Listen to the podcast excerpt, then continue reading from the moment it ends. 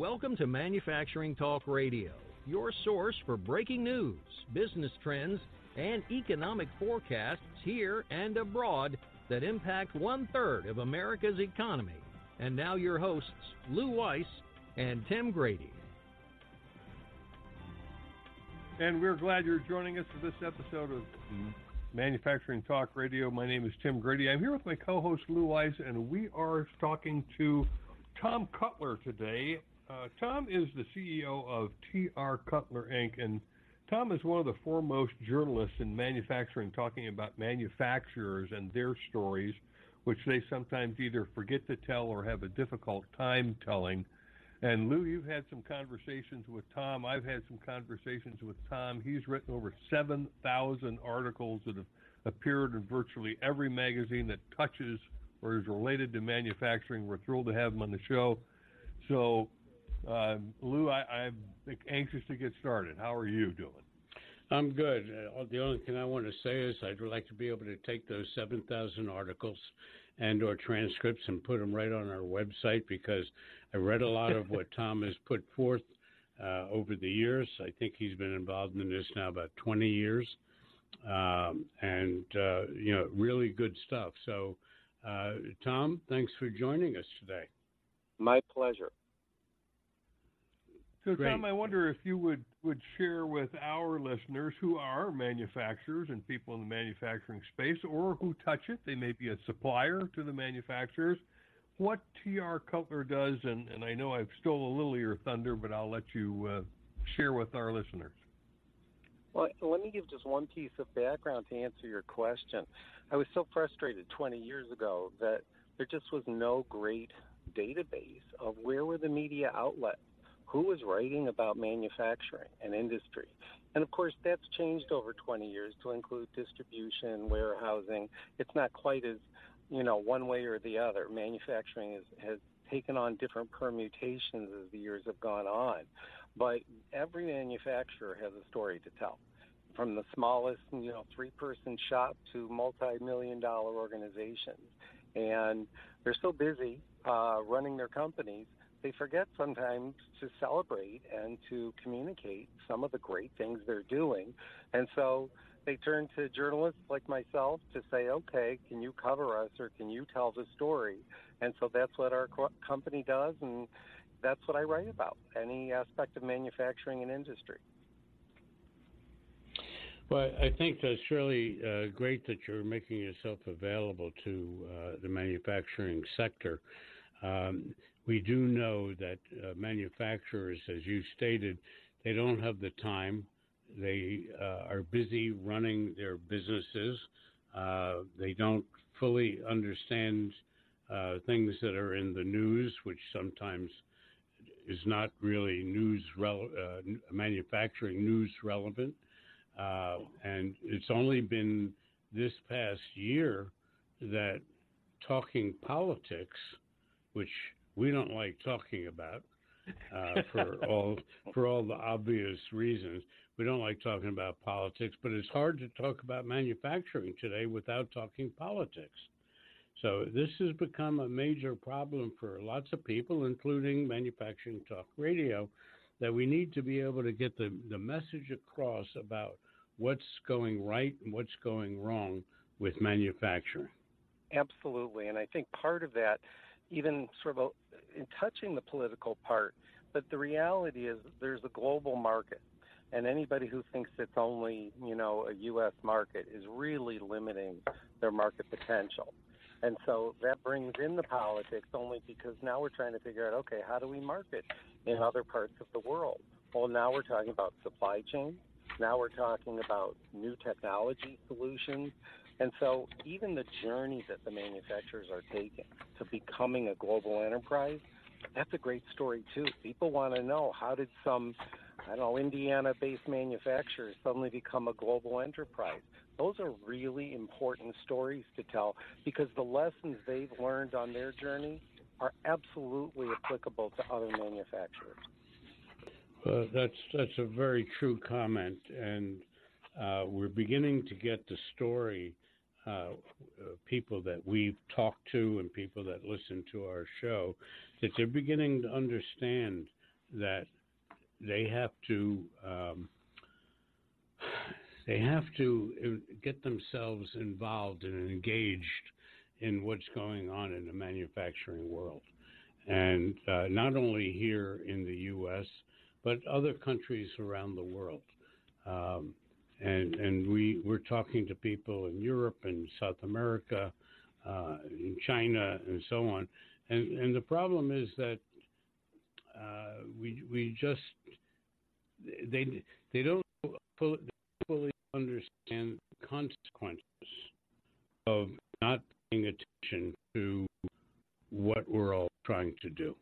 I think that's true. I think part of it is, again, as all manufacturers know, there's always sort of a crisis mode mentality. The second shift manager didn't show up, a conveyor line isn't working. You know, there's some urgent uh, materials didn't uh, arrive on time to fulfill an order. I mean, everyone is dealing with those kinds of crisis management thoughts. The challenge is when that all happens, and it's pretty much every day in manufacturing, something didn't go as planned. Marketing, communication gets the back burner. It, it just gets, you know, shuffled away. And it's so important, almost like a discipline, to say, okay, every week we're going to do something Every week we're going to, you know, ask everybody on our plant floor, what are the three great things we did this week? Well, maybe it's a new customer, a new product. Maybe it's a new safety or quality uh, element. Maybe new technologies were implemented. But if that's not part of the practice of the business, you know, for years everyone's been talking about lean manufacturing, and that's made some incredible benefits and changes. But the next step is okay, but you need to now bring that to the marketing and sales communication. Salespeople need to be armed with credible, published marketing collateral.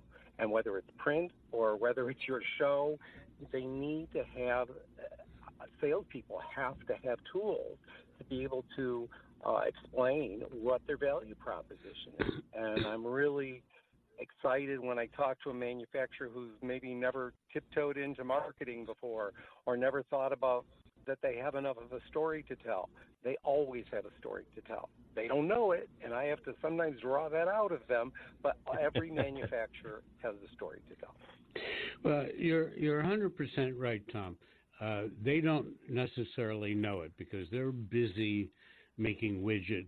They're busy making payroll. They're busy uh, with all the things that they're busy with, uh, and they don't quite get what they need to do to keep up with uh, the current um, the current flow of what needs to be done going into the future. You know, we don't have enough employees. We got uh, we got uh, uh, work skill gaps. We've got we got a million things. And Tim and I have talked over the last five years to manufacturers and uh, people in the know about these issues.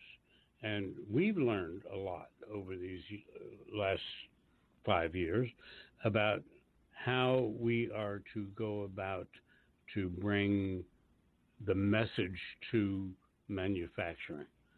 Because you're not going to hear it on CNBC, MSNBC, CNN, ABC, CBS, and all the rest of them. You're not going to hear it because if it doesn't bleed, it doesn't lead. I t- I couldn't agree with you more. I mean, you're absolutely right. The exciting part, though, is there are more media outlets now than ever before. And right. they are, in many cases, very, very specific. So use food manufacturing as an example. There's more than 500 publications that are very specific to food manufacturing.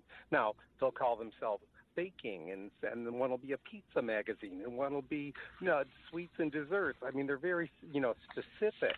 But whether it's metalworking or fabricating, or whether it's um, you know, we, we can go across plastics, inject, injection molding. I mean, there are so many um, industry trades and sure, these are not like wide publications in the sense of, you know, maybe their circulation is 10, 20, 30,000, but they are the backbone of information for so many people within those manufacturing sectors. So getting access to them. I think what a lot of companies are frustrated, you know, they call and all they're being pitched is to buy advertising. And there's nothing wrong with that. But ultimately, what they also need to be able to do is editorially talk about what happened, what was going on in the plant floor, what were the challenges they faced, and what were the solutions they chose and why, and how has it benefited them. Because ultimately, people want to talk about what, what worked and maybe what didn't work. I think it, you can learn just as much from what didn't work. And so that often is a great story for me to write about because, you know, okay, you tried A, B, and C, and A and B didn't work. You finally got to C, and that was the best solution. And so mm-hmm. I think it's really informative and educational. It's not just, you know, tooting their own horn. Well, we're we're with you 110 percent, and uh, we've had uh, lot of. Uh, what have we done now, Tim? About 450 shows. Um, a bunch of them. That's right. Yeah, we, have been talking to a lot of people from everything from uh, uh, politicians. Uh, may, may, I be forgiven? Uh, politicians, uh, economists, technical people, and so on. We've been talking all these issues, and one of the things that we have found is that uh, people are appreciating what we've done, not even to mention what you've done. They appreciate what we've done to get the message out. Now, we have nowhere near 7,000 articles as you have, uh, and uh, I'm only through the first 500, so I, I don't know all of what you're talking about. Well, don't discount your, your accomplishment. It's really admirable, and I think it's an important voice for the manufacturing sector because the way people are absorbing media now is so it's so different and it moves so quickly. You know, 20 years ago we aren't weren't all reading articles on our phone. And 10 years ago, we were, you know, still having white papers and in-depth case studies. Now, you know, more than 700 words and it can't be read on your phone. Nobody's reading it. So, I mean, I think the service of being able to listen to your program, you know, when people are, when they have the time, when they're interested, when the subject matter is right, I think it's a very valuable service. And you know, I I've certainly had to be a little more flexible because I'd say in the first couple of years of TR Cutler Inc., uh, white papers and case studies were very much the backbone. Nobody's reading a 3,000 word article anymore. That's just not going to happen. Attention spans are very short. So I think, you know, get get the information out there, let them know what's important, and take away the good stuff and move on to the next piece of content. And so that that's what's happening right now in terms of how the manufacturing messaging has changed, short and sweet and to the point. I get your point, and I'm not sure that there's enough people out there that know 3,000 words. Sadly, I agree. yeah. yeah. Tim? Uh, Tom, Tom, you have a passion in an area that Lou and I also have a passion, and that is that it's easy to write about what the big companies are doing because the big companies have resources to do, you know, the latest and the greatest in the industry and make a lot of noise about it. But it's the boots on the ground small manufacturer where a lot of innovation happens in America, and that story is really untold. We're glad you have a passion for that. Well, anybody who's ever walked a manufacturing plant floor, whether it's a five person operation or a 5,000 person operation, there's not a single manufacturer that isn't doing his or her best to make the best possible product.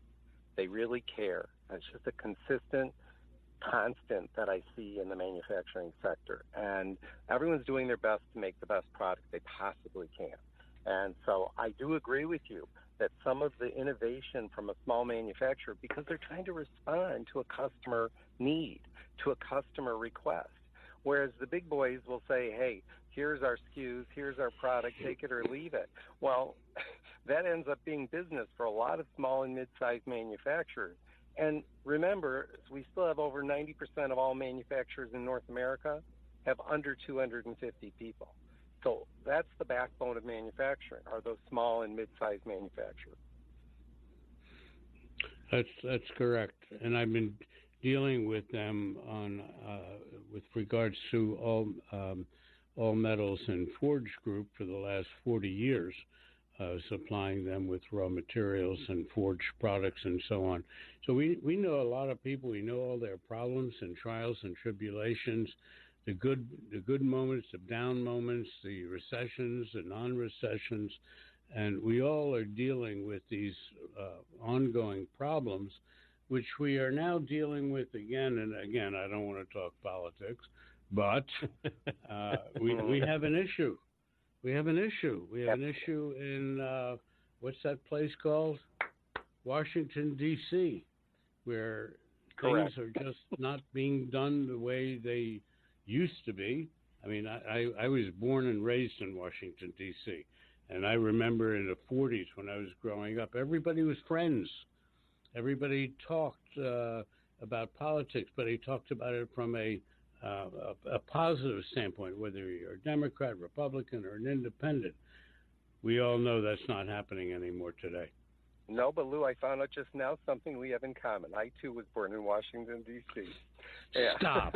I, Stop. no, I was absolutely. No, it's true. It's absolutely true. Oh I, my I God! think it's I, I think it's funny what you're saying because I mean, at the end of the day, more than being a, you know, a political issue, every business runs on a budget.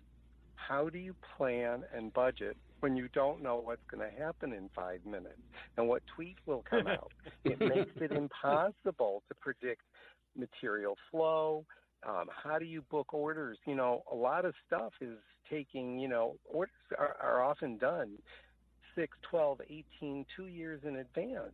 And if suddenly some, you know, companies are saying, eh, I don't know, maybe we'll hold that purchase order for another 90 days. Well, that could ruin Right. a, a third quarter for a small manufacturer. So right. I think it's the right. unknown part, the unpredictability that makes it difficult.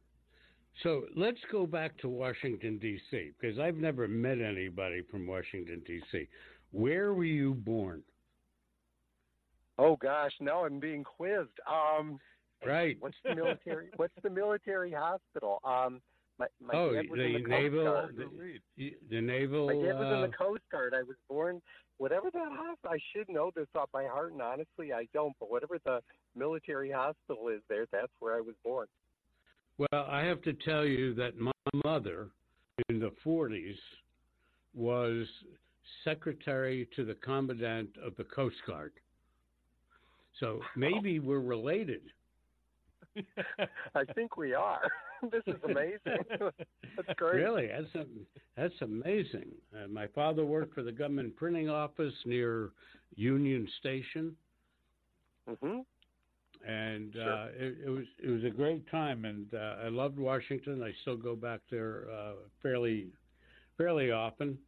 Uh, my granddaughter is now going to George Washington University there. She's now 17 years old. Uh, Great. so there's a lot of Washington D.C. in my in my life, and now you've entered my life as well. So um, you and you and I will talk about home when I meet you. Absolutely. okay. Uh, Tom, I, I know your website has a section called The Survey Says. Can you share with our listeners a bit about what that whole 14 minute segment is? And I encourage people to go to trcutlerinc.com, and that's where the whole clip is. Tom, could you share a little on that? Sure. I, I and part of where that really came out was that as I was starting the Manufacturing Media Consortium, which was uh, again the database I started to assemble 20 years ago, never imagining there'd be 7,000 members 20 years later. Um, one of the requests that came up regularly among our clients was so where's the data? Where's the trend? Where's the how do we know what's really going on? And, and you know there are plenty of um, organizations that report what's happening with publicly traded companies. The challenge is what about privately held manufacturers which is the lion's share of manufacturing? Uh, maybe not in gross revenue but if you you know the number of companies. So how does a three four five hundred manufacturing shop what are the issues they're facing that are different than, say, a publicly traded, you know, Fortune 1000 manufacturer? And so, so many people were saying, "Can do you have a marketing research arm?" And so, out of need, uh, we created a um, survey says manufacturing research arm, and we are frequently asked to conduct in you know in-depth surveys and uh, research to determine what is going on and what are the fears and anxieties and what are the challenges. We did a study, for example, just a couple of years ago that was really interesting um, about employee engagement among manufacturers. And one of the things that the CEOs uh, of small, uh, privately held manufacturing, they concluded they don't like talking to their employees or they're reluctant to because they're like, we're just trying to make stuff. We're not sure how to engage them. And that's that was a really important result because now it's like, okay, well, let's arm these CEOs and C-level executives in the small and mid-sized. How do how can they do a better job? You know, at this point with low unemployment, you got to keep every good employee you have because they'll jump ship and go down the road for you know two, three, five dollars more an hour. So you've got to keep your people happy. Well, we actually did that research, and it's really transformed how many manufacturers now um, are asking their employees, "How did we do? How could we do better?" They're really engaging them in being part of a culture. And you know, manufacturing, we always talk product, and I think ultimately manufacturing is about a culture, a culture of creating a great company that makes great products by great people, and that's all culture driven. And so I love writing about that. And, you know, I don't know, like I said, they're all good people. And I think too often we forget to say, uh, what's this small family owned business that has two, three, four generations working still? And it's pretty awesome. It's a pretty amazing thing, but that comes out of doing surveys. So we conduct national surveys, regional surveys, um, any kind of marketing research, but always in the manufacturing sector. And I will say the focus has been much more privately held because nobody else is surveying privately held manufacturing. Tom, I'm just uh, fascinated because you have touched on one of the touchstones of the millennials, and that is they don't want to take a job for the sake of having a job. They want to be part of an organization and know where they fit and what their efforts translate into both for the organization itself and for, if you will, the greater good. Uh, I, and I think that's where the heartbeat of millennials is. Would you agree? Is that what you're hearing or finding? I think everything you said is 100% correct. And to communicate that um, worthwhileness of an, being in a company, you have to tell them via text. you have to tell them on their phone because that's how they receive information. They don't sit in lengthy meetings. They they their attention span is very, is very short. So I have one client, for example, in uh, Arkansas, and every time somebody quote unquote punches in for work, they get an immediate text response. Thanks for coming to work today. Now I'm old enough that nobody would have thanked me for coming to work, they would have said, Of course, you're coming to work. You want a paycheck. Nobody was thanking me for working. Uh, but this generation, they want to be acknowledged. Thanks for showing up. Thanks for being part of the team. If, uh, for example, you know, one of the metrics in manufacturing is overall equipment effectiveness. Did we produce as many widgets as we could? Well, if you're on target to hit your target production, people are like, we're going to, you know, they'll do bonuses based on meeting production of delivery deadlines. And so rewarding millennials for good work, super important. Good job goes a long way. Now, maybe it always has, but for this generation, it, they really need to hear thank you and good job.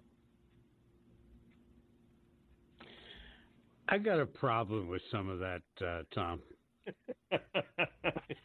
Come on, you old fart. Come on, get with the program.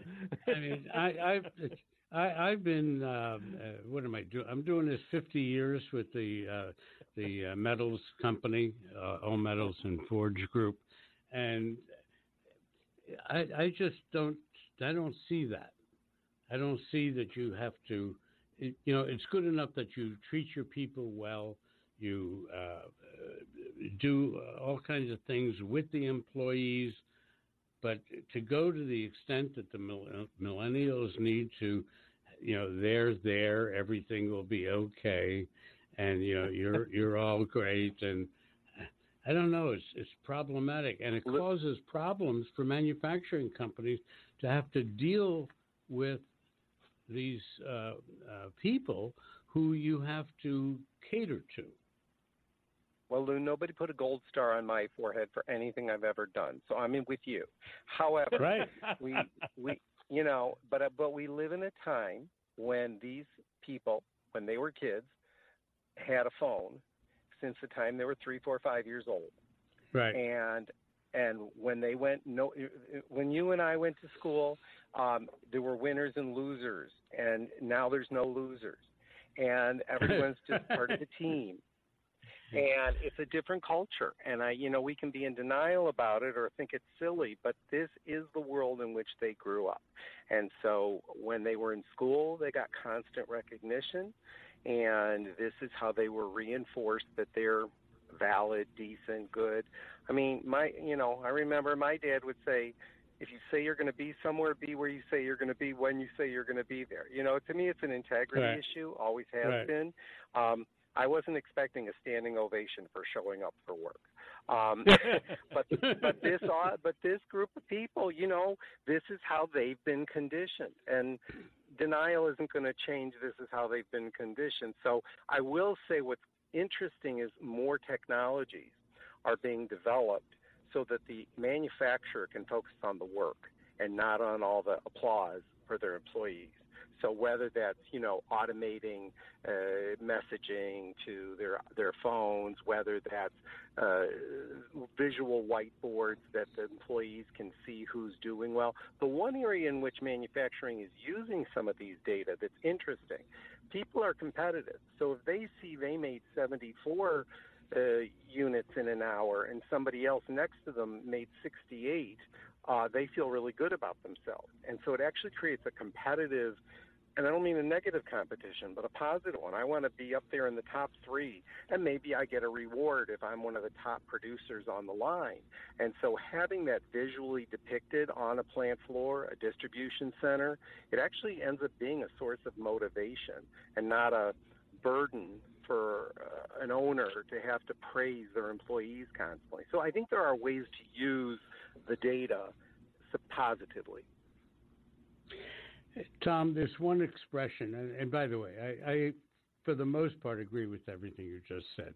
But there is one expression that I really have a hard time with, and I, I only got exposed to it when I had uh, two uh, granddaughters, and I still do have them, uh, when they were young.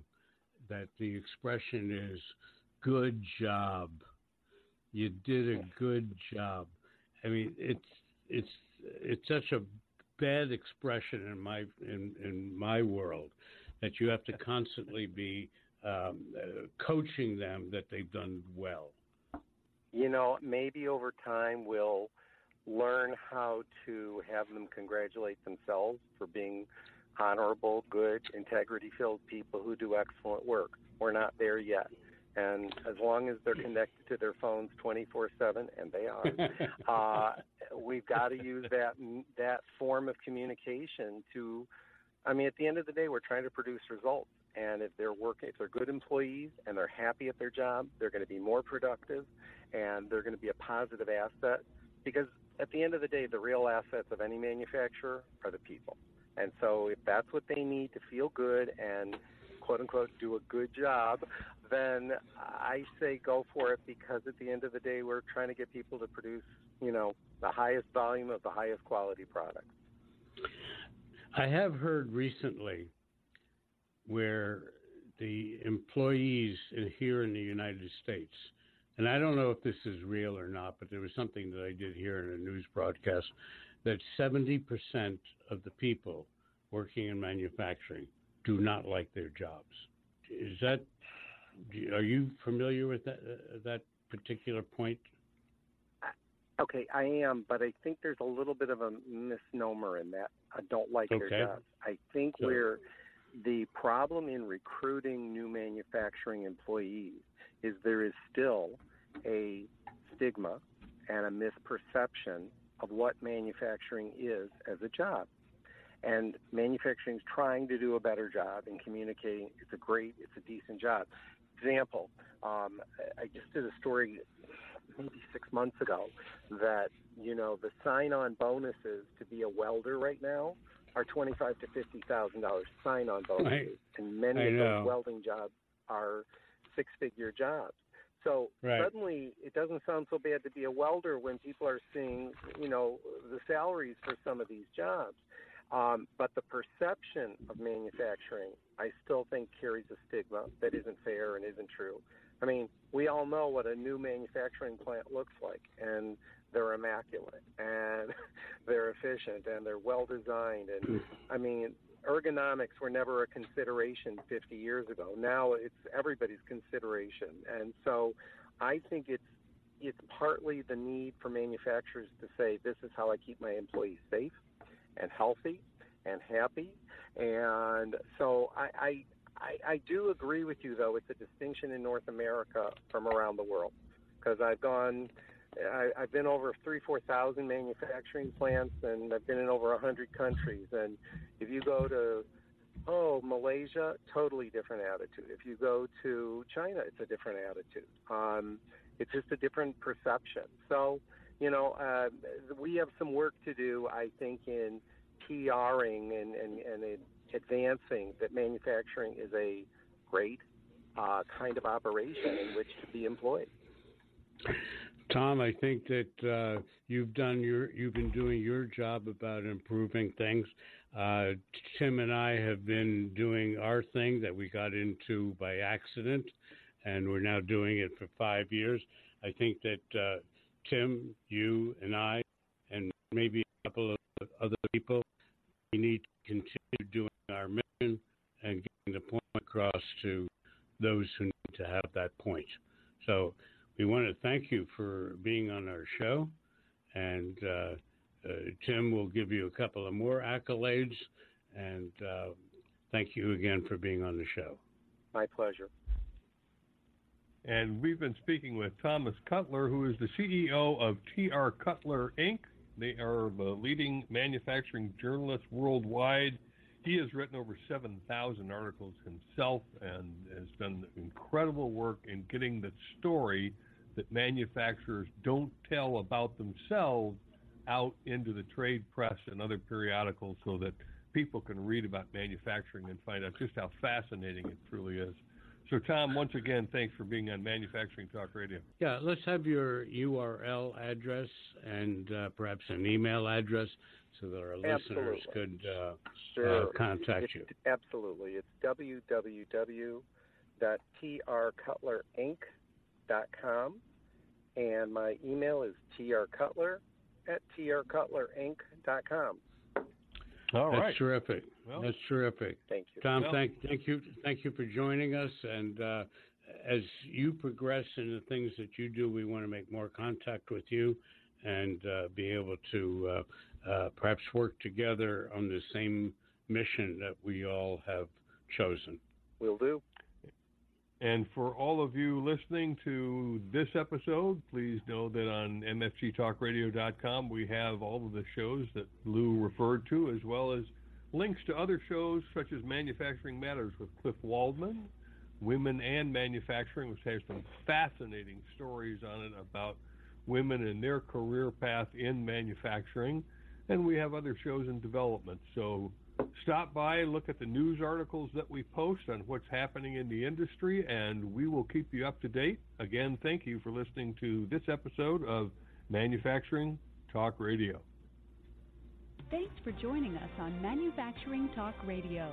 You can hear our next broadcast each Tuesday at 1 p.m. Eastern Standard Time at mfgtalkradio.com. This podcast is a part of the C Suite Radio Network. For more top business podcasts, visit c-suiteradio.com.